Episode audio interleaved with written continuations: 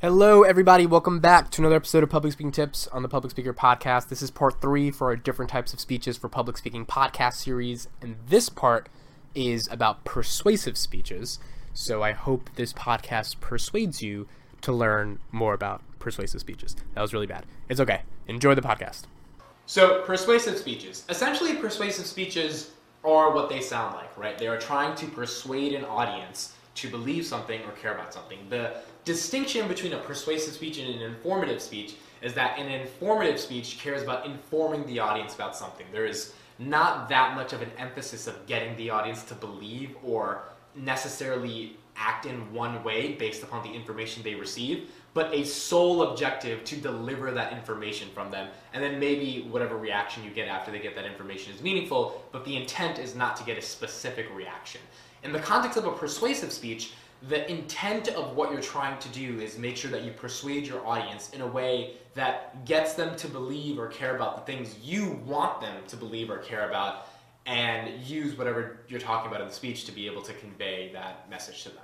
Persuasive speeches have been used throughout history and they've not always been used for the most amazing things, right? The, the power of influence is uh, not always good. It can also be bad, right? There is no objective good or bad nature of influence, but the fact is, influence is influence, and influence can influence people to do some good or bad things. So, a persuasive speech is a very powerful tool because if you have the power to influence people, you have the power to impact people writ large. And if you're going to impact people, you know, the question then becomes are you impacting them the right way? Are you persuading them to believe the right things? What is the right thing? All of that is up for debate. But nonetheless, throughout history, there are some objectively bad things that intent, persuasive speeches have been used to do, but there's also some really good things as well. So if you understand how to construct a, pers- a productive, persuasive speech and know the elements of a persuasive speech, you get a better chance of ultimately influencing an audience to be persuaded by what you care about or what you want them to care about, and then communicate your message to them.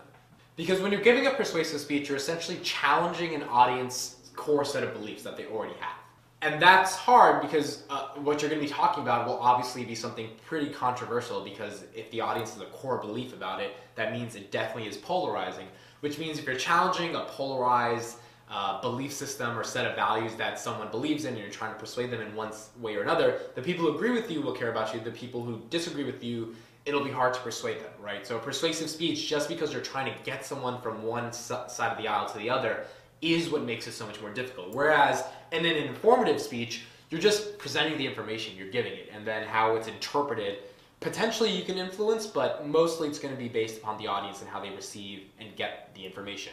For a persuasive speech, you are the person who is in charge of delivering the information in a way that persuades your audience, which is a lot different than just providing the information in a way that engages the audience. Engagement and persuasion are different. Engagement is getting them to care about what you have to say, even if it's just for a couple minutes. Persuasion is getting them to look internally and challenge their own set of beliefs about what they think about the world, or informing them about something new that gets them to believe in what you've taught them or what you've told them that now allows them to align with your viewpoint. It's a lot more difficult to get people to change or to, to, to think the way you want to think. It's a lot easier to just tell them information and allow them to interpret it the way they want. This means that when you're preparing a persuasive speech, you should expect people to disagree with you. You should expect people to have different viewpoints. And the one of the ways to to counteract that or try to work that into your speech is to address the counter arguments. So if you know that there is a counter argument that is very pre- prevalent for whatever you're talking about,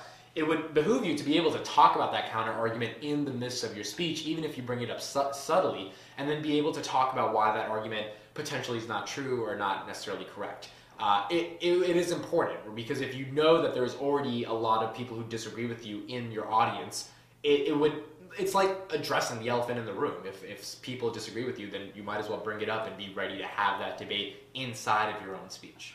So there are three main types of persuasive speeches. The first one is one of fact, the second one is a policy, and the third is a value. I got some of these examples from a website, I'll link in the description below. Uh, examples of questions of fact. Uh, so two of them. Will the stock market rally in 2010? And did Lee Harvey Oswald act alone in assassinating President John F. Kennedy? So these are examples of questions of fact because the question then becomes of the actual fact of did the stock market rally? Did this person kill the other person? What is the truth of that fact. The reason it becomes a persuasive speech is because you're trying to persuade the audience to believe in that fact using numbers, data, evidence, whatever you have to get them to be able to believe. And if you're in 2009 and you're saying, will the market rally in 2010? And you say yes or no, at that point now you have to persuade an audience to believe why it's yes or no. Or if you're arguing against a conspiracy theory that someone else also assisted in killing someone else, you have to argue and persuade an audience to believe in one thing or another. Which is why it becomes a question of fact, but it also becomes, eh, which is just like a direct yes or no, but it also becomes a question of how you persuade an audience to believe in that yes or in that no, given it might be a certain type of factor or a different type of objective set of values. Then we have examples of questions of policy. So one is should pro athletes have mandatory tests for performing enhancing drugs? And second is are smokers being unfairly singled out for higher taxation? So these are two questions of policy that have a lot of you know two various different perspectives and arguments under both types of perspectives. But regardless of the perspectives and variety of, of opinions, you are trying to persuade an audience to believe in yes or no about should people be singled out for a taxation, should people get drug tested, et cetera, et cetera. And then you have examples of questions of value. So, do people have the right to choose to die with dignity? That is a question of value, of, of our set of beliefs.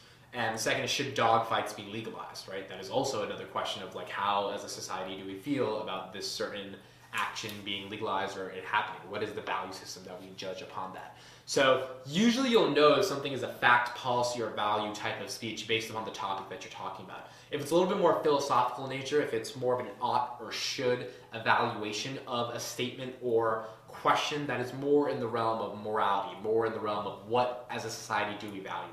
If it's more of a question of like legislative and political things and things that affect future generations, you would expect those to be more policy oriented because those have impacts and consequences that actually impact an entire generation and are influenced by the consequences of particular political administrations. When it comes to fact, it's just a question of it, did something happen, yes or no? And if you're asking it before it happens, you have to persuade an audience to believe it might happen, might not. If you're looking back on it, you have to persuade an audience that it did happen and explain why it did or it didn't, which is a question of fact. So fact, policy, and value have little distinctions between them, but if you recognize what type of persuasive speech you're trying to build, i.e., are you trying to convey the audience to believe in a policy? Are you trying to state a fact to an audience and prove why that fact is true?